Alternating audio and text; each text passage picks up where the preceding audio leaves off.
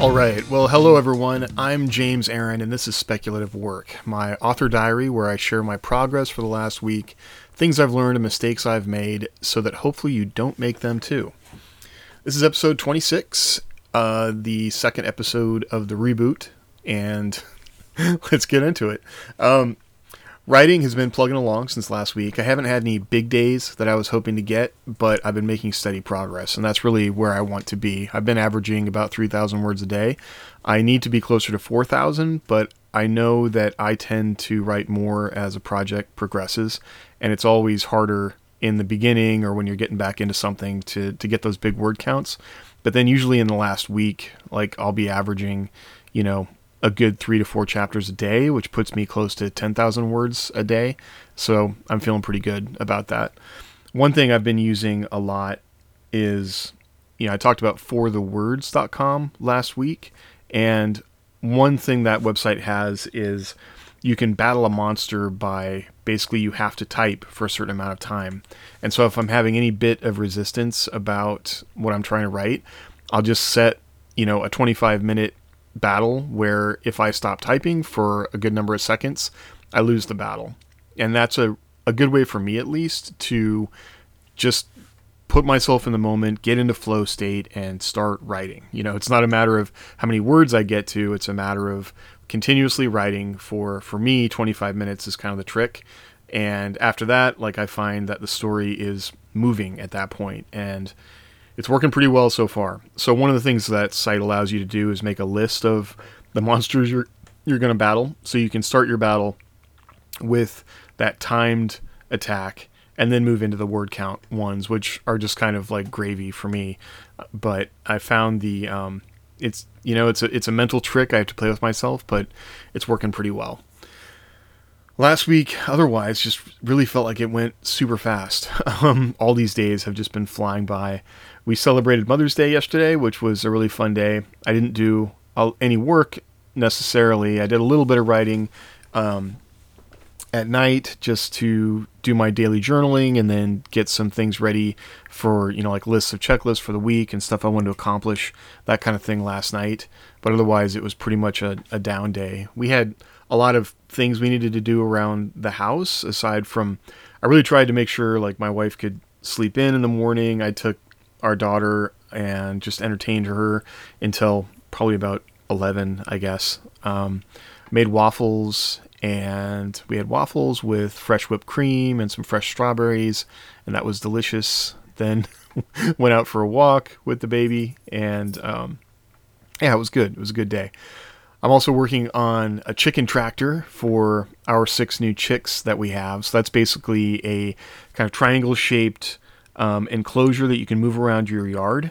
And it's not not a big deal. It just takes time to put it together. So I was working on that last night, and we're also doing a project with making a cat tree out of some upcycled um, drawers that I got from our local construction recycling place. And so that I put that together yesterday, and then it's ready to be painted, and we'll put some carpet on it, and it'll be ready to go. And my daughter is already trying to climb it, so we'll have to see how that goes. I tried to over engineer it just a bit because I figured that was going to happen. But um, yeah, it was it was good. Got some things accomplished. Still haven't mowed the yard, but I will be doing that either this afternoon or tomorrow because it it must be done. I'm still listening to Goliath by Matt Stoller, which is the history, the hundred year history of monopoly and democracy in the U.S. And that's just an amazing book to nail down how much history repeats itself because right now I'm moving into the 40s after World War II and there was so much work done to break apart monopolies in the US and there were monopolies everywhere from like shoemakers to tires.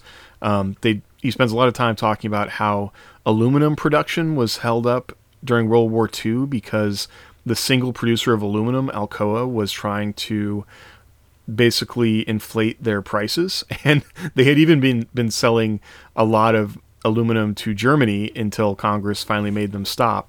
And it's just really interesting. Like as as the U.S. War Department is trying to ramp up production of aircraft so that we can match Germany, we have American firms selling the same aluminum to Germany or selling material to French manufacturers that were then seized by Germany um, after after France was occupied.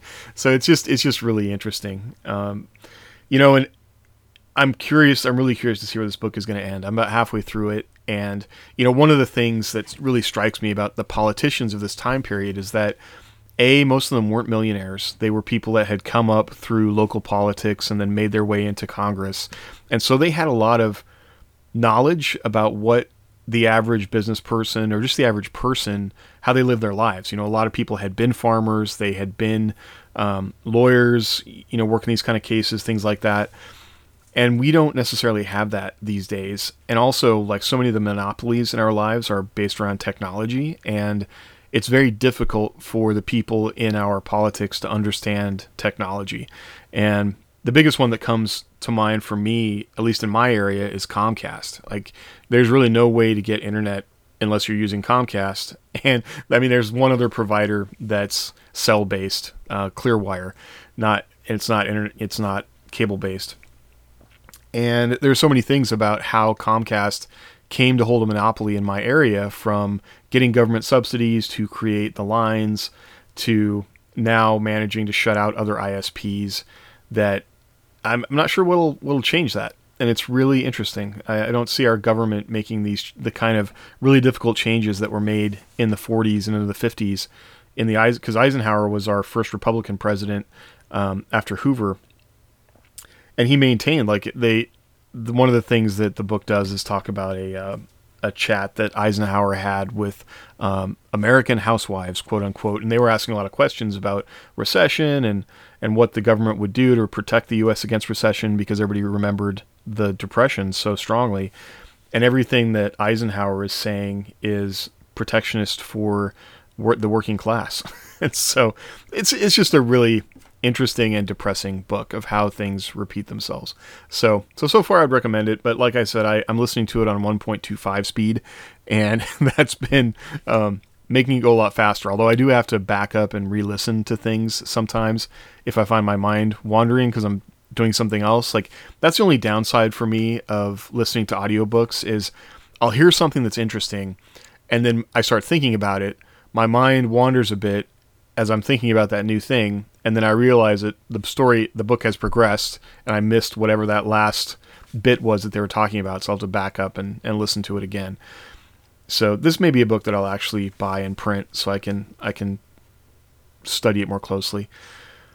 Uh, other book that I got this last week was How Long Till Black Future Month by N.K. Jemisin. I had not read Nora Jemisin's short stories, so I'm curious to check it out. And so far, the the mix of stories is really interesting, and I'm I'm gonna get a better sense of when they were written and and that kind of thing. But I'm reading one right now that's kind of about AI in a sort of virtual reality world that is it's cyberpunk and it's not what I would have expected. And I'm enjoying it quite a bit, so I'll keep you posted on that. I have two short stories to read for the classic science fiction podcast that I'm going to knock out this week. Uh, one by Cordwainer Smith and another by Leigh Brackett. Um, which are both kind of pulp stories. I think the Leigh Brackett story is from the 30s and the Cordwainer Smith is from the 50s. So I'm excited to jump into those. Other things that happened this week that I've been thinking about Paul Teague published, or yeah, I guess he published his the last of his self-publishing journeys podcast yesterday and he's been threatening to do this for a while but this is the podcast diary that kind of got me started in, or thinking about doing something like this as as an ongoing way to track my work. And the thing that i like about paul's podcast i think a lot of people might find tedious but i think if you're really trying to make a go at, of publishing as a business paul started at the very beginning and walked through all of his difficulties, both as a writer and then as a marketer and, you know, learning through advertising. He lost his ability to advertise on Facebook and what he was doing to work around that. And then how he dealt with, you know, not the greatest reviews on his books kind of consistently and what he did to step up his game to improve both the books, the books going forward, different kind of strategic co writing um, agreements that he tried and he has wasn't quite as fortunate as I've been with co-writing. Like he did two different co-writing agreements, and I don't think either of them sold as well as he would have liked. But through all that time, he was doing his own work, and he's been having a lot of success with box sets and advertising on Facebook. And so he just finished up with, I want to say, at least three nonfiction books about his new process, and one of them is like five five figure month or something. I think I I'll find. i am actually going to read them and I'll talk about them in some other episodes. I think. But he got to a point where he was pulling in. He's pulling in consistently five figures a month, and he said that that was basically his his why of the podcast. He accomplished his goal, and now it's time to move on and do something else. And I fully respect that. He's 55. He's uh, 11 years older than me, and it's been really useful for me to look ahead and see where he's at and feel you know take some confidence in knowing that what I'm doing now I'm going to be in the place I want to be 10 years from now. And, and he basically is describing a life where he can work where he wants when he wants. He gets to enjoy his family and um, those are all the things that I want too. I'm I'm just lucky to have started a little earlier than he did. And I hope that if if you're listening to this right now and you're even 20 or 30 or 35 um, you know if you were diligent and consistent and building up an audience and, and you love to write and you take joy in it, like you will eventually find success. I think it's consistency that will get you there. And if anything, you know, a lot of podcasters who are very successful writers talk about the fact that a lot of people don't last. You know, one of the things that Lindsay Buroker mentions quite often is that if she looks back 10 years 10 years ago at the field of writers that were self-publishing at least a lot of them haven't stuck around. And you know as i've been reading older you know the short story collections and older magazines a lot of these writers that were even you know starting on the trad route through short fiction a lot of them published like one or two stories or even one or two novels and then that was it. You know they might have been dropped by their publisher and i think that's really hard on the trad side when you think that you've made it and you you write two books in a trilogy or whatever and if it's not in your contract for them to finish it and they don't and then you don't have the rights to your to your work until they release it that's tough. So uh, in a way i'm really glad that i made the choice i did and have followed the path i did.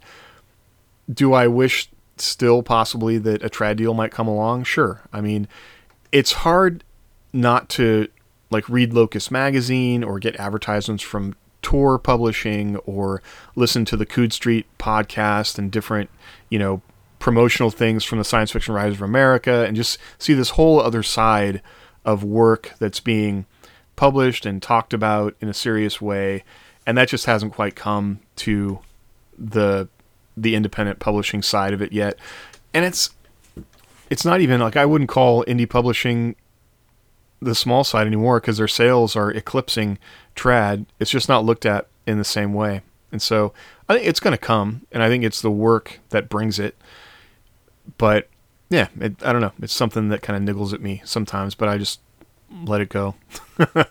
so anyway, I'm glad that Paul is moving on to other things and that he's accomplished what he hoped wanted to accomplish. And one of the things that he said is that he may always he may come back to podcasting. In fact, he probably knows that he will come back to podcasting. I'm going to miss his incredibly detailed breakdowns of what he was going through because that gave me a lot of good of good information and also good confidence to know that I could potentially do the same thing. So, I don't know that I have the patience to be that diligent about details, but we'll we'll see how it goes one of the things that I know I need to do across the coming year, like, is publish my own, self-publish something. As it's been, you know, I've I'm basically like kind of in a small press situation where between Variant and Wooden Press, Wooden Pen Press with Aeon 14, like I'm not publishing my own work. So there's a lot of knowledge that I'm missing out on, and diversification that I know I should be doing more of. It's just time. Like with the baby right now, it's really difficult to get more work done than what I'm doing, especially when I know the work I'm doing will get me paid. And I want to get that mix. You know, I need to be able to do be doing either working on projects simultaneously, which has been really difficult for me, or finishing projects faster so that I can devote chunks of time to certain things and get those things done. That's really kind of my my ongoing goal right now. Okay, the thing I wanted to talk about this week is my Google Drive is full. My digital storage, my digital life has kind of come to a standstill. And it wasn't like they gave me a, a warning as I was getting up to it necessarily. Like I hit the renewal date for my Google Drive payment, and I've been paying at the $100 a year tier for two terabytes, which I don't come even close to using, partially because with Comcast, I have a three gig or a three terabyte data cap each month. So there's no way I could download or upload enough to fill up Google Drive. I don't maybe I could. I'm not doing the math right now on the podcast, but I two terabytes is just more than I need apparently because I have not stopped myself from saving, you know, photos and movies, family movies and things like that. And um, I had even neglected to like empty the trash in my Google Drive, and there was like 45 gigs of just random things. Like I use Audacity for my audio recording, and Audacity creates a ton of tiny files when you're working with it. And I had been backing up those folders in Google Drive, and so I just had tera, you know, not a terabyte, but gigabytes of audio files that I didn't need that were deleted. but I'm still I'm sitting on 270 gigabytes. And it really brings home the fact that Google Drive hasn't been working very well for me. And there's a couple reasons for that. Part of it is it encourages me to just make a file like if I'm going to make a document to save something or to start working on a project, save it with the understanding that if I want to search for that thing later, Google Drive is supposed to magically make that easy for me. And what I'm finding is that it doesn't. When I go back and try and find whatever it was I'm working on, I can't find it, or it gives me things that are not what I was looking for, or also often things from other times in my life that I don't particularly want to see that. And it's a it's a distraction to me to see it. I've been using Gmail since 2004 when it first came out. I got like an early uh, adopter invite code to use it and I've pretty much been all in with using Gmail since then. And when Google Drive came out, I did the same thing. I've used it for a lot of different things from work to personal business to saving all my photos and it's worked pretty well, but I've realized recently that I just don't go back and look at a lot of older things. if there was a project I was working on, I would typically save all the files on my local machine and then that's what I used Dropbox for quite often because I wanted to back up the file like Photoshop files or InDesign files, things that I was using that were project based. You know, Excel, like the taxes are here, uh, the business plan is here, that kind of thing. And Google Drive didn't work as well for that, but there were plenty of things that were tied to projects that were in Google Drive. Well, just trying to sort Google Drive is a huge hassle now because I have thousands of files in there. and you know, okay, I get a notice saying that you're over your limit and you know you get 17 gigs for free. So obviously there's no way I can delete enough to get under 17 gigs when I'm sitting at 270. But even trying to sort it, like there are ways to sort Google Drive by your largest files supposedly, but when I'm looking at files that are maybe a gig that I've uploaded, like maybe some family movies I really wanted to hang on to, there aren't actually that many. So mo- the most of that 200 gigabytes, that's the lion's share of my storage, I guess, is probably email, maybe, maybe photos. I'm not sure. But the fact is, I you know last year I paid the hundred bucks, and this year I think I'd like to come up with something different because I'm realizing I'm just not I'm spending this money and I'm not using the storage effectively and I also would like to do a better job of organizing my files going forward. A couple years ago, I was part of a writers group that was kind of an intensive focused on self publishing and Amazon. And one of the things that the group did was have us gather together everything we had ever written. And that was that was actually a challenge because when I went through all my files, I had stuff all over the place and I had different versions of things. You know, at that point I had been writing mostly short stories for my authors group, my local writers group, and I had short stories all over the place. I some of it was in Google Drive, some of it was in Dropbox. And I still haven't done a good job since then. You know, I've been working in Scrivener for a long time, and then I would take Scrivener, export a draft. The draft would go into OneDrive, where, depending on the co authoring arrangement, we would work it back and forth. I've worked with other people that specifically use Google Drive and even Scrivener, like depending on where I saved those files, they kind of become locked inside Scrivener and whatever version of Scrivener I was using. And so none of this is ideal. And I'm really, I think what I'm going to do is take a hard look at how I have my local drives set up because I actually have a ton of local storage. I've got our whole entertainment set up through Plex. And so we're sitting on, I don't know, something like 20 terabytes of storage that I have here in the house. So I don't I don't need Google Drive. I've just gone through enough you know, living through losing photos and losing hard drives that I know I definitely want need to back things up. I just need to be smarter about how I do it. and and doing everything web-based is not quite working for me anymore. Especially as I when I need to focus on my work and that means maybe even just shutting off the internet. Well, you can't necessarily use Google Drive, you know, writing in Google Drive. You can write offline, um, but I don't know. It's just something I want to take a look at. So I've also been thinking recently. I don't remember if I mentioned this in another podcast, but I've been reading off and on Blood and Thunder by Mark Finn, which is it's a biography of Robert E. Howard, the creator of Conan. And one of the things that Finn has to really resurrect Howard, his life, his friends, everything he went through, is all these letters that he wrote. And I've been thinking a lot about how, okay, I've moved into this life as a professional writer. I want to spend more time interacting with other writers or really just capturing my thoughts in a meaningful way. Doing that on Facebook is not a good way to have those interactions. and I wish that we could just do more things by email. And even then i you know i used to download my gmail because there are different tools you can use to download that offline.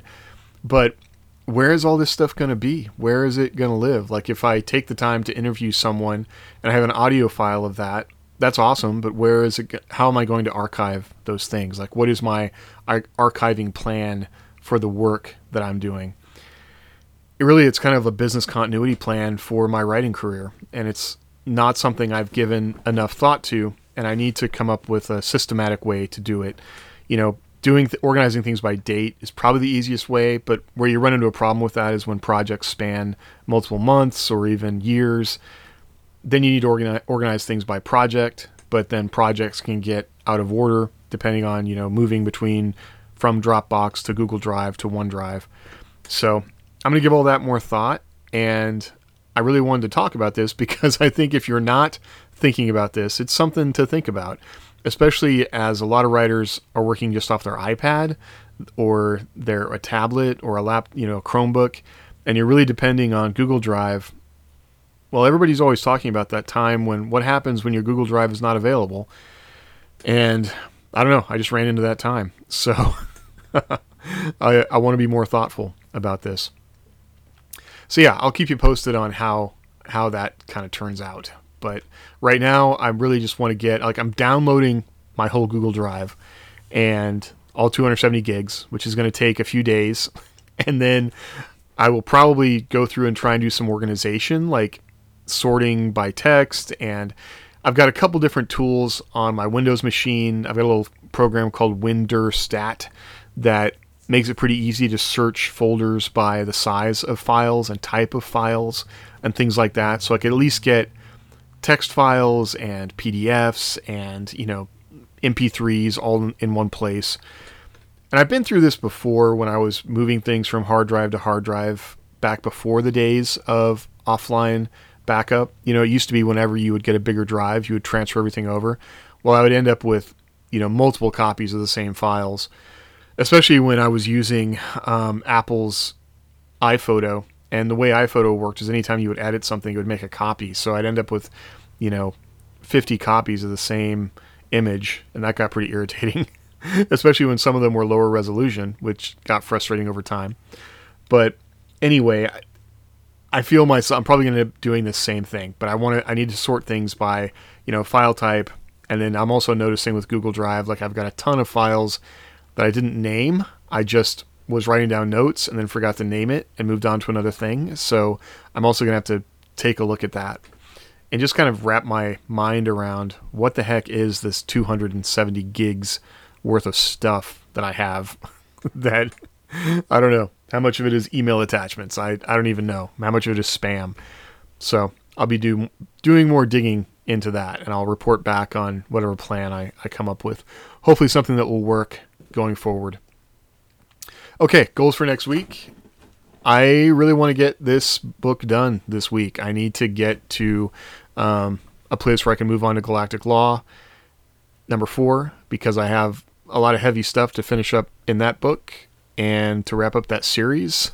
Fans are asking questions about you know things that have been set up, and there's not that it's going to be difficult to get this finished, but I want to make sure that I do it right. So I'm giving a, putting a lot of thought into that some other things this week. That's that's actually it. This is just a big writing week, so I'll let you know how things turn out there. I'm going to record, like I mentioned, those two episodes of the Classic Science Fiction Podcast, and I'll get those posted. I'm still kind of deciding the frequency of that, but we'll see. And then I have a couple other kind of small nonfiction projects that I want to see how I do with that. I want to get to do more blogging, which put more things on my website jamesaaron.net versus posting things to Facebook. I feel like putting things on Facebook gives me short term gratification or whatever, but I'm mostly talking to other writers there, and that's not what I want to do. So I need to find and do more things that appeal to readers or people that will find me through the internet. And whenever I find a writer's website, there's kind of nothing I enjoy more than finding that it's got a lot of interesting content. What I don't like finding is that it hasn't been updated in like four years and there's not much there, which is, while my website isn't that bad, I feel it's pretty bad. So I need to come up with some good systems to at least get some kind of content there on a weekly basis. And I'll let you know how how that's going. okay, so thanks very much for listening. I'll keep you posted on uh, where things go. And until next week, good luck with your writing. I'll talk to you soon.